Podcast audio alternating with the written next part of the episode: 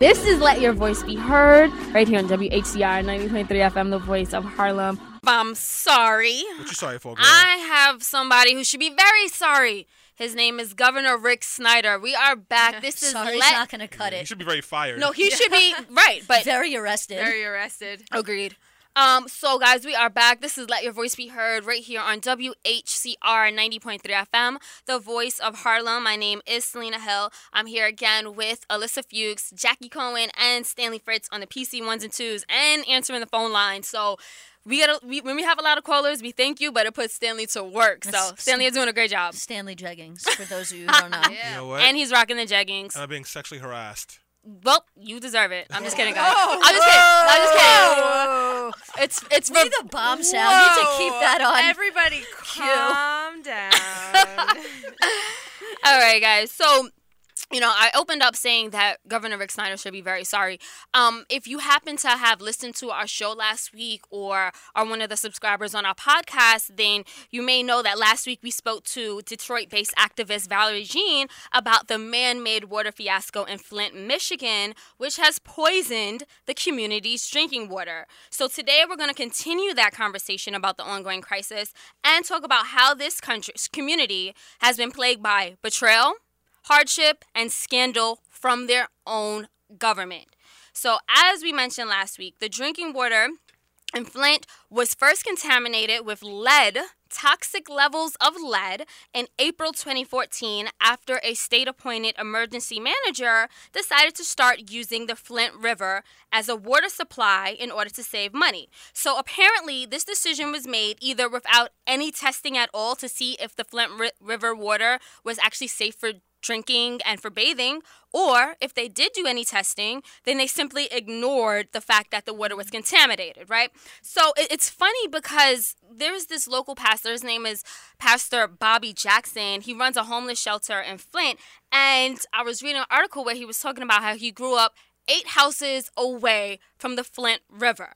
And one of his favorite tricks was to take water from the river, put it in a bottle, put some dry ice in it, mix it up, and watch it explode. That's how toxic this water has been for decades. Well, just to give you some background on that, and just not to cut in totally on you, the auto industry used the Flint River as their dumping grounds for heavy metals and other chemicals for, like, you know, years and years and years and years before the auto industry left Flint. Back to Selena. No, that is absolutely right. Thank you for that, Alyssa. And it just goes to show that this was common knowledge to a certain large degree in the Flint community. Um, and the Flint residents knew better. Apparently, state appointed officials didn't. Um, so it wasn't long after they, They did, know. Alyssa's like, they did. They did. So apparently, um, after April 2014, when they started using the Flint, the Flint River, uh, a lot of community members started complaining. They said that the water coming from their faucet looks like urine, has a nasty taste, a nasty smell, and some people were even coming out the showers with burns on their bodies. Okay, this is this is again toxic waters coming from their faucets, and guess how the government responded? They were like, "Oh no, it's safe," and I quote, "Relax, it's Yeah. all good." Yeah. It's like you're acting crazy. Stop being so crazy. Just calm down. Just calm down. Sounds familiar.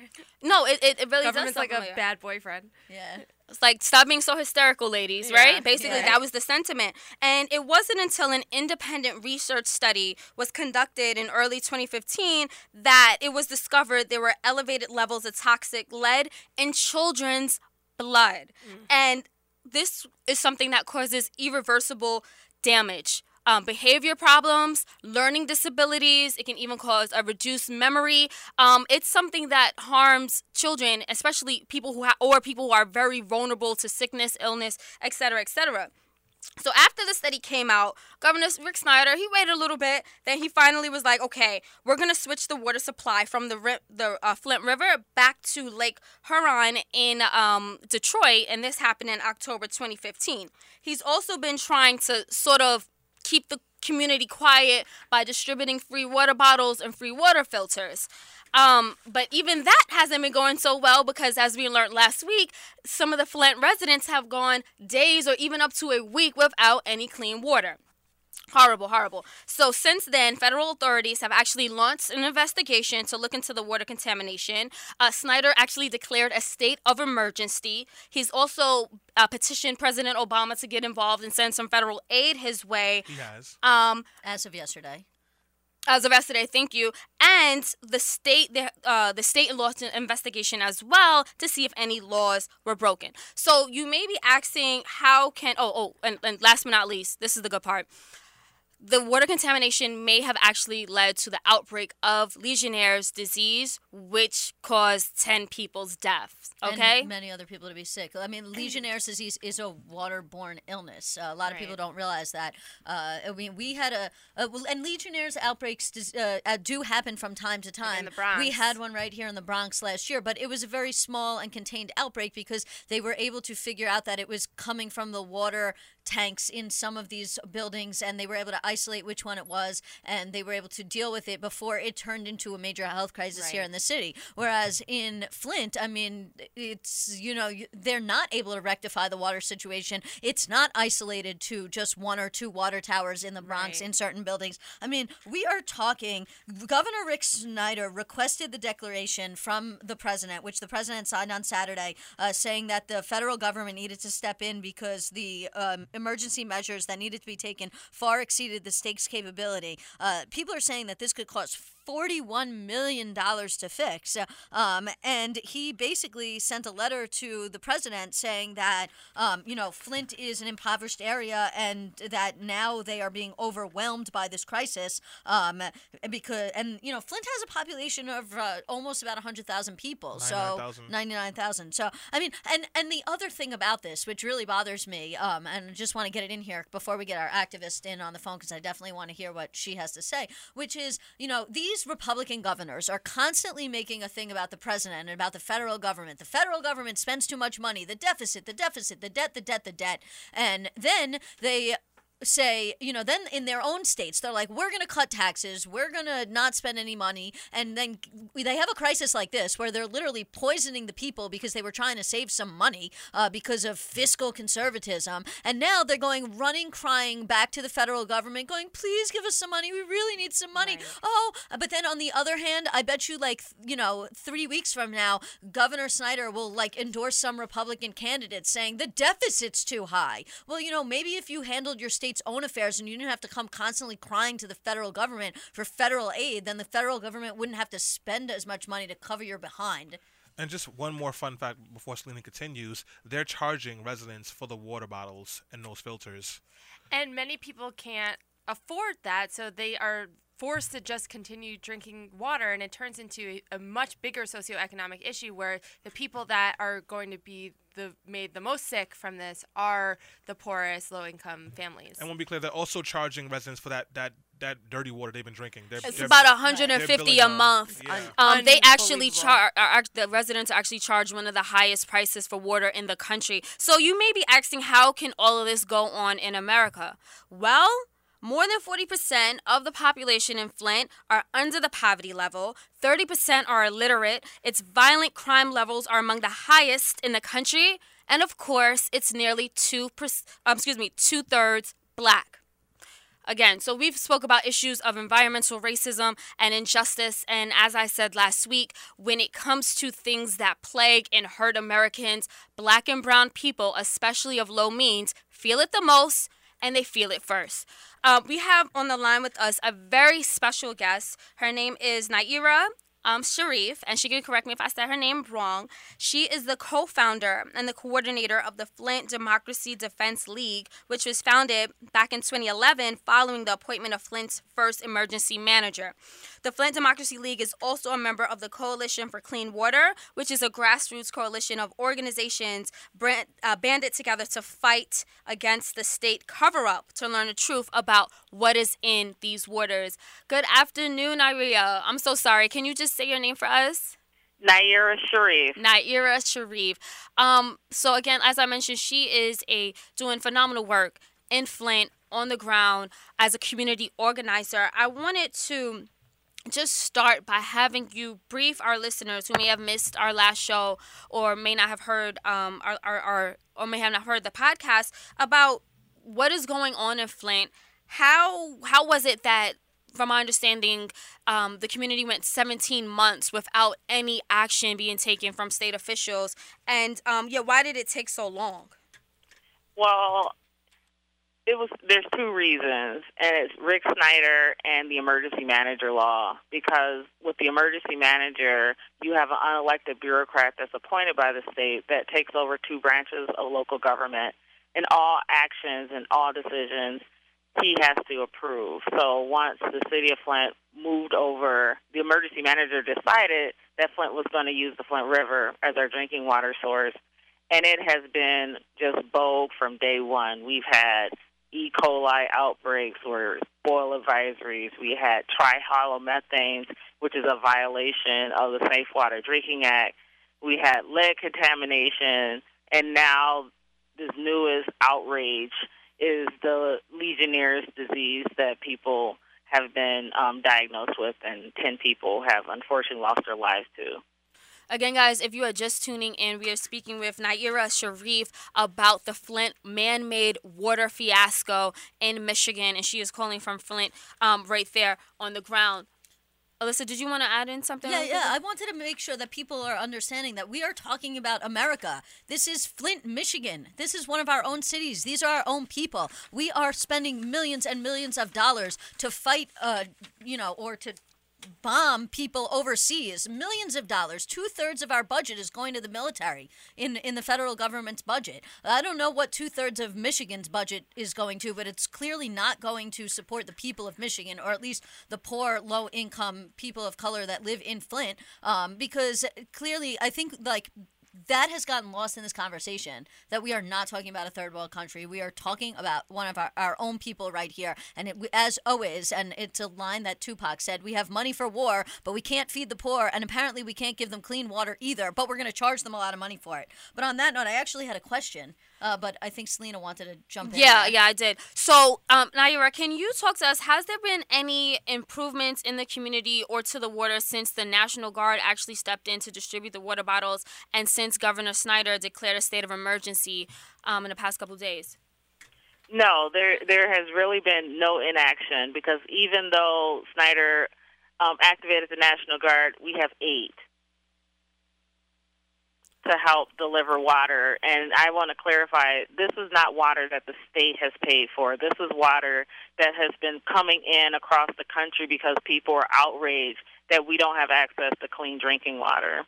Well, So are I'm sorry. Are so are you saying that the state is not even putting funding towards providing the community residents with clean water, and that basically you guys are just taking charity and volunteers um, who are giving the water?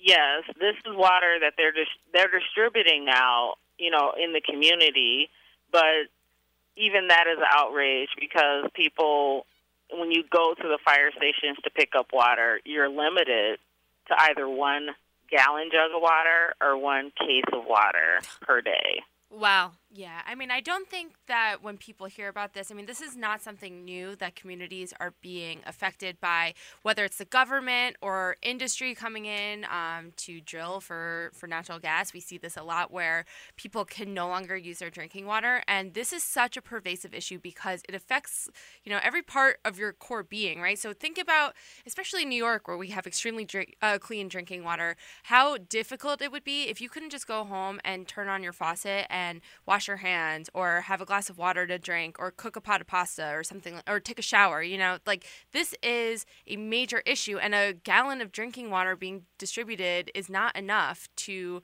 um, sufficiently fill that need. So this is um, and we see this happening in often poorer communities where um, they don't have the political clout to fight back. So it's just a typical example of pe- people being taken advantage of. No, you're absolutely right, um, Jackie. And just to, to add on, as I mentioned in the beginning of the segment, we talk about the outbreak of the Legionnaire's disease in the city that has already taken 10 lives and other people are being connected. I wanted to ask our guests um, is there a connection to the um, to the water that was leaching lead and iron iron into these pipes and Legionnaire's disease. Like I'm not an expert myself, but I want um, I want to know what what is the sentiment around that? Do you guys feel like there's a direct correlation between the two? Well, um, I'm not an expert either, but Marc Edwards, who um, he's from Virginia Tech, and he came up here to actually do the independent water testing to really share that we do have lead in our water.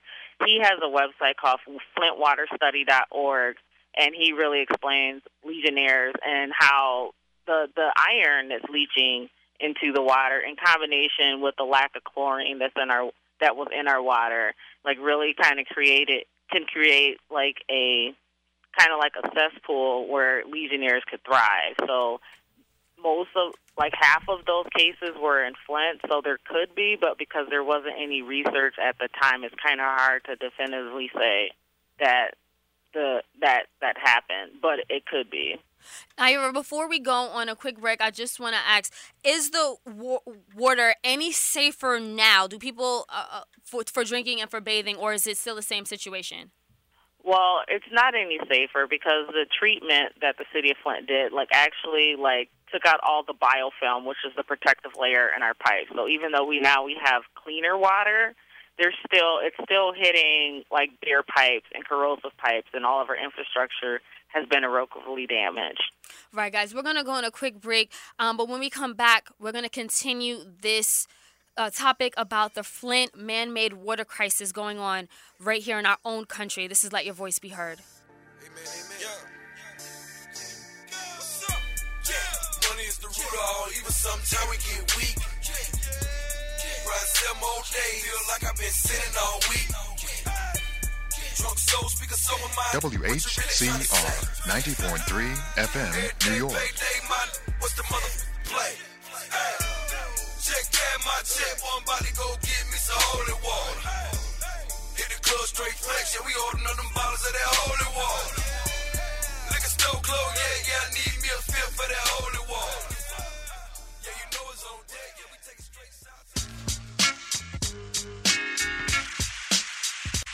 Did you know that 20 to 25% of the homeless population in America suffers from some sort of mental illness? Mental illness is the third largest cause of homelessness among single adults in the U.S. Substance abuse is also both a cause and a result of homelessness in this country. Both illnesses are problems that plague people in the Harlem community. Organizations in Harlem like Western United provide the homeless who suffer from mental illness and substance abuse issues with housing but the clients need continued treatment to heal. For more information on how you can help Western United help those who can't mentally or physically help themselves, visit westernunited.org. That's westernunited.org. Rebuilding lives and strengthening communities.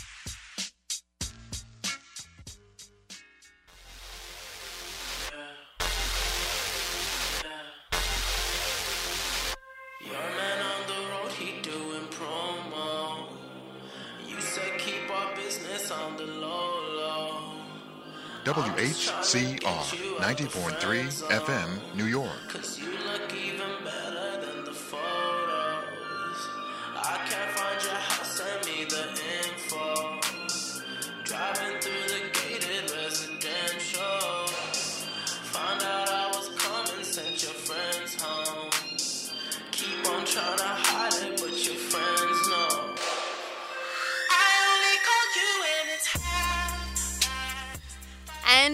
Are back. This is Let Your Voice Be Heard right here on WHCR 90.3 FM, the voice of Harlem. My name is Selena Hill. I'm here with Alyssa Fuchs, Jackie Cohen, and Stanley Fritz. I heard that the Weeknd's voice is so high pitched because some Michigan water spilled on his throat. Is that what happened with I the Weeknd? that- I Yes. heard that Governor Snyder only calls you when it's half past nine and he needs something from you. From the federal government, like, Yeah, hey, It's exactly. your money to pay. right. Yeah, exactly. I only call the federal government, but I need something. If not, screw that black guy in the White House. basically. So if you're just tuning in, we were talking about the Flint man-made water fiasco. Emphasis on man-made because even if officials want to say this wasn't done purposefully, it was definitely preventable. And we have on the line with us Nayyirah Shariff. She is the co-founder and coordinator of the Flint Democracy Defense League. And I know Alyssa had a comment and then a question. Yeah, so actually, um, if you don't know, water and the access to clean and safe j- drinking water is actually an acknowledged right, a human right. So this is a human rights issue. Um, in July of 2010, the United Nations General Assembly uh, adopted a resolution that explicitly recognized the human right to water and sanitation and acknowledge that clean drinking water and sanitation are essential to the realization of all human rights. Um, the article actually states that the human right to water is indispensable for leading a life in human dignity. So, I mean, this is absolutely a human rights issue and a human dignity Yeah. issue. And that is what leads me to my question for our great guest, which is they're saying that this infrastructure problem is something that could take years and years and years to fix. And while right now it is obviously great that people around the country are pitching in and are sending donations of water, and, um, you know, thankfully, finally, there's been a declaration issued after 17 months of this issue going on that now the federal government's getting involved and the National Guard has been, uh, you know, sent in and, you know, people are getting bottled water. But that seems to me like a temporary solution to a, a much more long term permanent problem. And while we can truck in water and we can bring in supplies for now, uh, that doesn't fix the long term problem of the actual need to fix the infrastructure in order to provide safe drinking water uh, to Flint for years and years to come. So, I mean, once people stop making donations and once people stop talking about this and it leaves the mainstream news cycle, um, what happens next? Like, what is going to happen to the community of Flint over the next uh, year, two years, five years, uh, or at least until this issue is fixed when it comes to water? Because uh, the temporary stopgap measure that's going on right now is not something that we're going to be able to sustain for the next five years. So, what do you think? Well, Pre- President Obama's emergency declaration is only for bottled water and filters for the next 90 days. So it's not um, including like any actual funds coming in to repair the the infrastructure. So while that's a you know like a really good, you know, it's a paper victory. So it doesn't really doesn't really matter that much. But one of the things that we're demanding is reverse osmosis home filters for our homes to to guard us, and it's a more sustainable um, solution than bottled waters and filters, which have an ex- like a horrible environmental impact. So we really need to actually, in one of our other demands, is to train Flint residents to assist with some of these jobs that are going to have to come in to actually repair infrastructure. Right. Well, I mean, I'm, I'm glad you mentioned it, that you're gonna have to go and repair infrastructure. Is it? And just ask a, an unfortunate question: Is it practical for Flint residents to expect to be able to stay there? Because the infrastructure isn't, isn't a way in which, from what I understand, it's going to take years to fix that. Can like you really expect people, 99,000, 100,000 plus people, to rely on bottled water and filters for the next 10 to 15 years? Well, people have already left because of the water, and even before the lead in the water, the fact that we pay one of the highest rates in the nation, and when you cross the city limits, your water, your water bills go like are cut in half, are cut in thirds.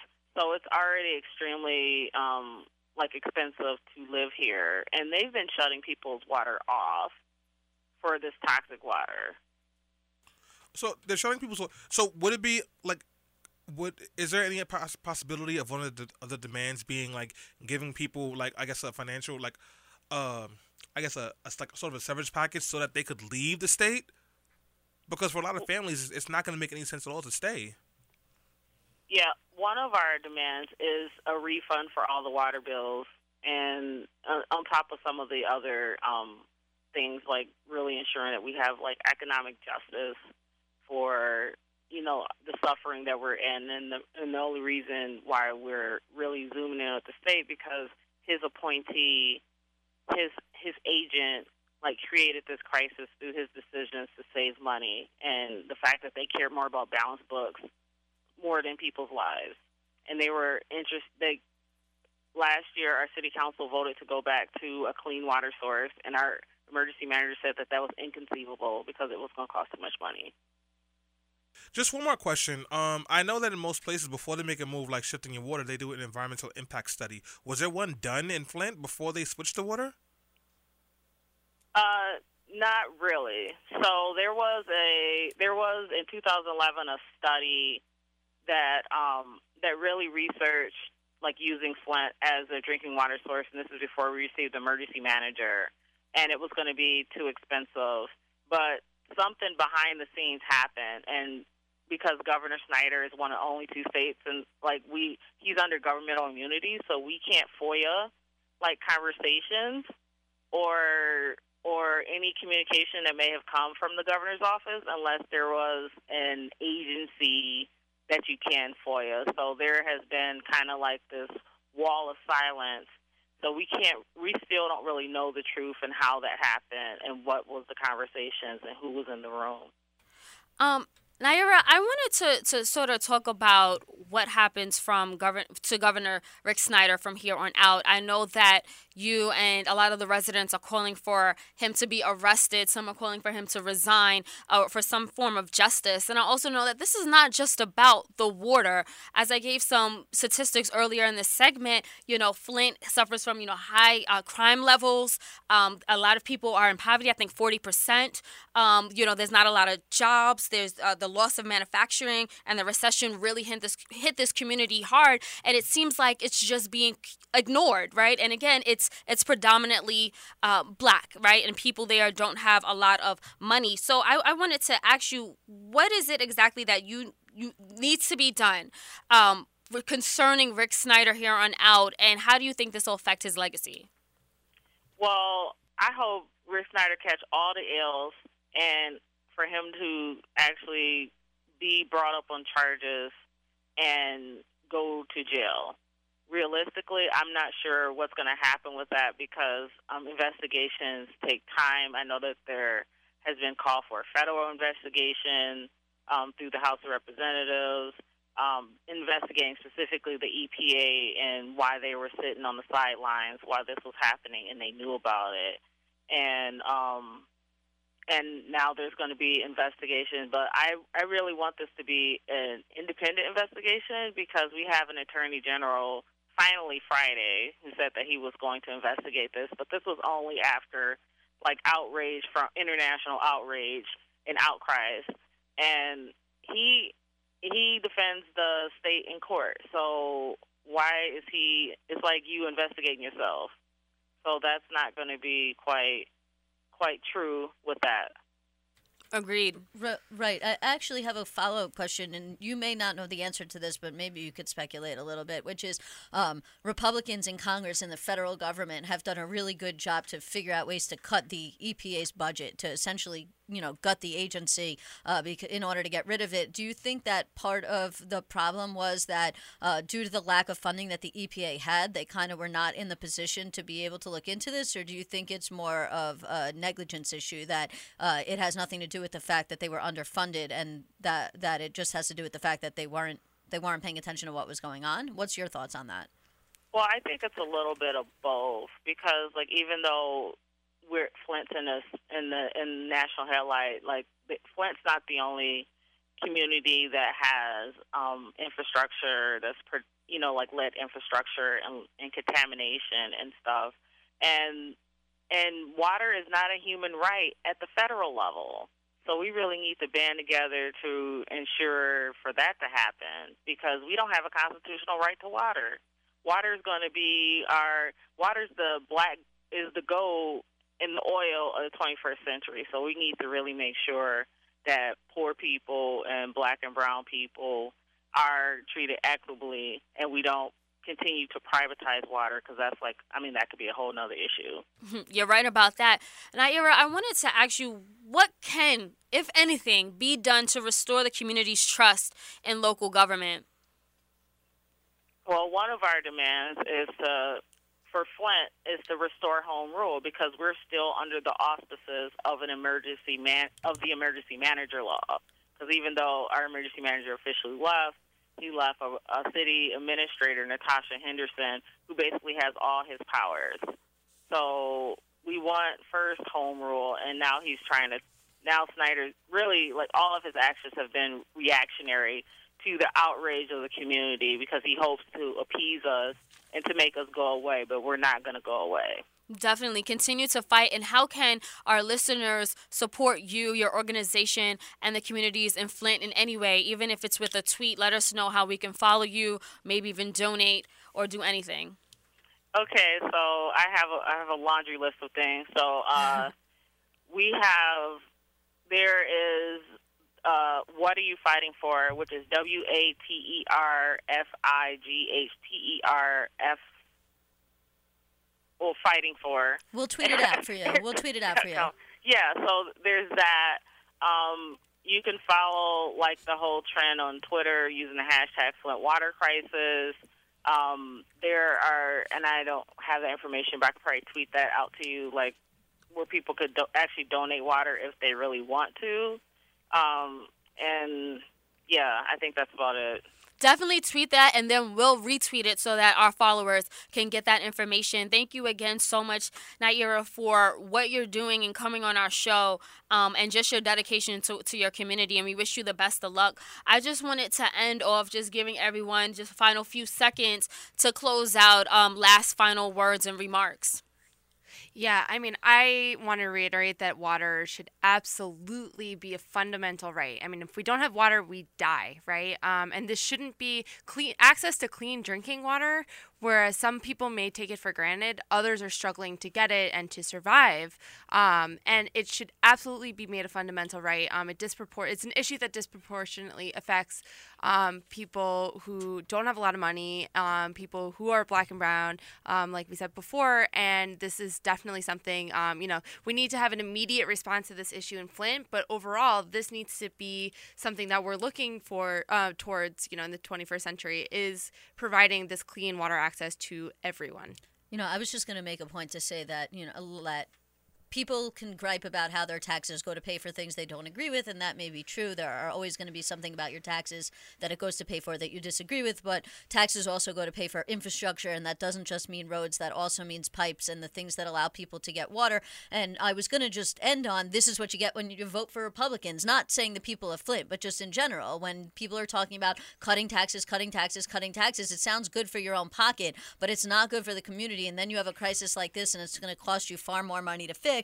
But then we got a comment on Politically Preposterous from Michael Estrella who says, just like Trump, this guy Snyder was a businessman before he became a, became a governor. If you want to know Mm. what the country is going to look like under Trump, just look at Flint. And I think that speaks to my point of Yeah. this is what you get when you vote for Republicans.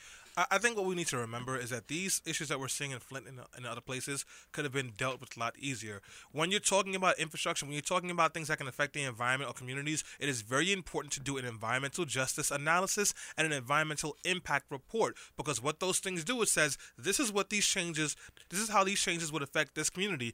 This is what it could do for these people. These are things you can do to amend that. A simple study, a simple report that the state could have paid for would have told them that this is not a good idea, but they did not want to spend money. If you want to know what environmental racism looks like, that's what it is. When you won't spend a couple of extra dollars because you don't think the people are important enough. Thank you so much again for that panel. And I just wanted to close out saying that uh, Flint and this crisis is also a direct result in the fact that nothing is being invested. There aren't enough investments in this community, in the education, in the water, in their safety, in their lives. And it's like basically no one cares. The community is predominantly inner city, it's predominantly minority, and it's predominantly or, or a large factor of those people there are living below the poverty level. And we as Americans, as a society, we can't continue to forget. We can't continue to ignore and push these people to the shadows because at the end of the day, that could be us. Flint and Detroit and Michigan was once booming when we had um, the, the the automobile industry and General Motors was there. It was doing much better not too long ago.